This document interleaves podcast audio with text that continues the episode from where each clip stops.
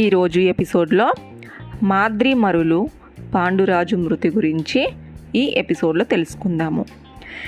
ధర్మరాజు జననంతో పరమానందభరితుడైన పాండురాజుకి ఇంకా మరికొందరు పుత్రులు కావాలన్న గాఢ సంకల్పం కలిగింది. దాంతో ఒకనాడు ఏకాంతంలో కుంతితో దేవి రాజులకు బల పరక్రమాలే అందాలు ఆనందాలు. కాబట్టి మారుత దైవతం కటాక్షాన్ని పొంది నాకొక అతిలోక జవసస్తశాలిని పుత్రునిగా ప్రసాదించు అని అడిగాడు.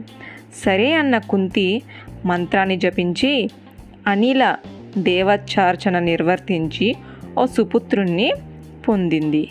అతనే భీమసేనుడు. అతడు అవతరించిన క్షణంలో ఆ శరీరవాణి ఇతడు అనన్య సామాన్య బలిశాలి అయి మహాశక్తిమంతుడై లోకంలో ప్రఖ్యాతి చెందగలడు అని పలికింది. ఆ మాటకి పాండురాజు ఎంతగానో సంతోషించాడు.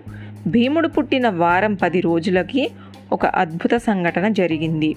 భీముణ్ణి అక్కున చేర్చుకొని కుంతీదేవి ఓనాడు దేవాలయాలకు బయలుదేరింది. కుంతి గుండెల నిండుగా ఉన్న భీముని మాంసఖండము అని భ్రమించి అక్కడ పొదల్లోని పులి కుంతి మీదకు లంఘించింది. అది గమనించిన పాండు భూపతి మరుక్షణంలోనే వాడి బాణాలతో ఆ పులిని సంహరించాడు. అయితే ఇదేది గమనించక సరికే స్పృహ తప్పిపడి ఉన్న కుంతి చేతిలోని భీముడు అక్కడున్న కొండ మీదకి జారిపడి ఎటువంటి గాయాలు పాలుగాక కిలకిల నవ్వసాగారు. పిల్లాడు నవ్వటం అటుంచితే భీముడు పడ్డ కొండ పిండి పిండి అయిపోయింది. స్పృహలోకి వచ్చిన కుంతితో పాటుగా భీముణ్ణి వజ్రదేహాన్ని గుర్తించిన పాండురాజు ఆనందానికి అవధులు లేకపోయాయి. ఇక్కడ భీముడు పుట్టినవాడే అక్కడ హస్తినాపురంలో గాంధారీదేవికి కలి పురుషాంతతో దుర్యోధనుడు ఉద్భవించాడు. తనకి పుత్రుడు కలిగాడన్న వార్త వినగానే భీష్మ విదురులను విలిపించుకొని వారితో ఈ తరంలో ప్రప్రదంగా జన్మించిన ధర్మరాజు జ్యేష్ఠుడై స్వత సిద్ధంగానే కౌరవ సామ్రాజ్య పట్టాభిషేకానికి అర్హత సంపాదించుకున్నాడు. కాదనను.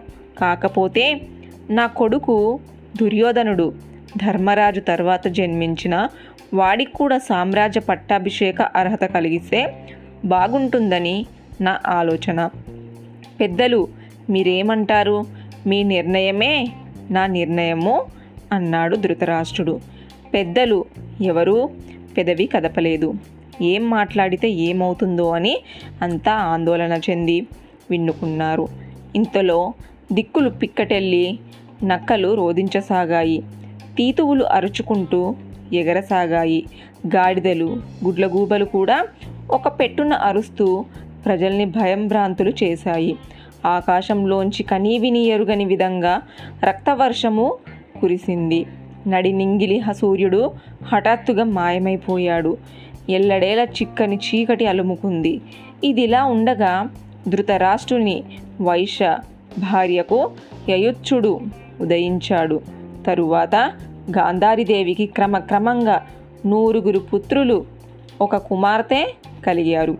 దుర్యోధనుడు దుశ్శాసనుడు దుస్సహుడు దుశ్శలుడు జలసంధుడు సముడు సహుడు విందుడు అనువిందుడు నామాలతో ఆ పుత్రులంతా ప్రఖ్యాతి చెందారు. పుత్రిక దుశ్శల పేరుతో ప్రముఖమైంది. నూటొక్క సంతతితో ధృతరాష్ట్రుడు ఆనంద సంతోషాలతో మునిగి తేలుతుండగా ఒకనాడు భీష్ముడు విదురుడు కొంతమంది పుర ప్రముఖులు ధృతరాష్ట్రుణ్ణి సమీపించి మహారాజా మాదొక విన్నపము అన్నారు. చెప్పండి అన్నాడు ధృతరాష్ట్రుడు.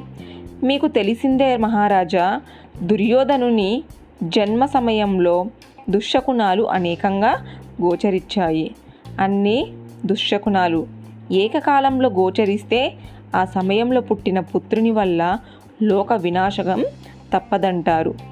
పండితులు. అందుకని అందుకని దుర్యోధనుని పరిత్యజించడం మంచిదని మా అభిప్రాయము. దుర్యోధనుని అడవుల పాలు చేయడం ఎంతకైనా శ్రేయస్కరము. నూరుగురు పుత్రుల్లో ఒక్కరిని పరిత్యజించడం పెద్ద సమస్య కాదు. ఆలోచించండి అన్నారు. ఆ మాటలకి ధృతరాష్ట్రునికి కరచాలన ఆడలేదు. గొంతు తడారిపోయింది. తర్వాత ఇందులో రాజకీయం ఏమైనా ఉందా అని ఆలోచించాడతను. ఒకనాడు దుర్యోధనునికి కూడా సామ్రాజ్య పట్టాభిషేక అర్హత ఉన్నదా అని తాను అడిగిన ప్రశ్నలకి ఇది సమాధానం కాదు కదా అనుకొని ఈ పరిస్థితులలో ఇక్కడ ఎవరితోనూ ఈ విషయమై ఏమీ మాట్లాడకూడదు అని నిశ్చయించుకొని లేచి చరచర అక్కడి నుంచి వెళ్ళిపోయాడు ధృతరాష్ట్రుడు. అతను అలా వెళ్ళిపోవడము సభ మర్యాద కాకపోయినా సరిపెట్టుకొని భీష్మ విదురాదులంతా పూరుకున్నారు. తరువాత మళ్ళీ ఎవరు? దుర్యోధను జనన సమయంలో దుశ్శాక్కునల గురించి హస్తినాపురంలో మాట్లాడుకోలేరు. ముల్లోకాలను అవలీలలుగా జయించగల మహావీరుడు పుత్రునిగా కావాలనుకొని కుంతిని ఓనాడు మహేంద్రుడు అమరులకు అధిపతి త్రిభువర పరీక్ష రక్షకుడు. ఆ దేవేంద్రుణ్ణి అనుగ్రహం పొంది ముమ్మూర్తలు అటువంటి పుత్రుణ్ణి ప్రసాదించు అని అడిగాడు పాండురాజు. పతి ఆనతి శిరస వహించింది కుంతి. దుర్వాసం మంత్రంతో స్వర్లోకాధిపతి ఆనందించి పుత్రుణ్ణి పొందింది. అతన్నే అర్జునుడు. ముగ్గురు పుత్రుల్ని పొందిన తనవి తీరక మరికొందరిని కావాలని పట్టుబడ్డాడు పాండురాజు. దాంతో సంతానం లేక తల్లడిల్లుతున్న మాద్రిని చేరదీసి ఆమెకు మంత్రోపదాశం చేసి సంతాన భాగ్యాన్ని ప్రసాదించింది కుంతి. ఫలితంగా అశ్వని దేవతలను ఆరాధించి కవల కుమారులను కన్నది మాద్రి. వారే నకుల సహదేవులు. ఇంతలో శతశృంగానికి వసంతం వచ్చింది. వసంత గమనంలో సమస్త ప్రాణి చైతన్యాన్ని పొందింది. ప్రకృతి పులకిస్తున్న తరుణం. ఆ సమయంలో మాద్రితో విహరిస్తున్న పాండురాజు మనసులో మన్మదాగ్ని చెలరేగింది. మాద్రిదేవి ఆనాడు కంఠాన వకుల మాలిక అలంకరించుకున్నది. సిగలో సంపెంగలు తురుముకున్నది. సమున్నత సైన యుగలిపై సింధూరపార పుష్పాహారం ధరించి శృంగారపరవతి అయి పాండురాజును మైమరిపించింది. పరవశుడైన పాండురాజు పట్టరాని తామకంతో మాద్రిని బిగకౌగిట బంధించాడు. కిందముని శాపం గుర్తుకు తెచ్చి పాండురాజును వారించింది మాద్రిదేవి. అయినా వినిపించుకోలేదు ఆ నరపతి. పరిపరి విధాల ప్రాధేయపడి వినని వినని పాండురాజు మాద్రిదేవి మధురా మధురాలు అందుకున్నాడో లేదో మరుక్షణంలోనే అతని ప్రాణాలు కోల్పోయాడు.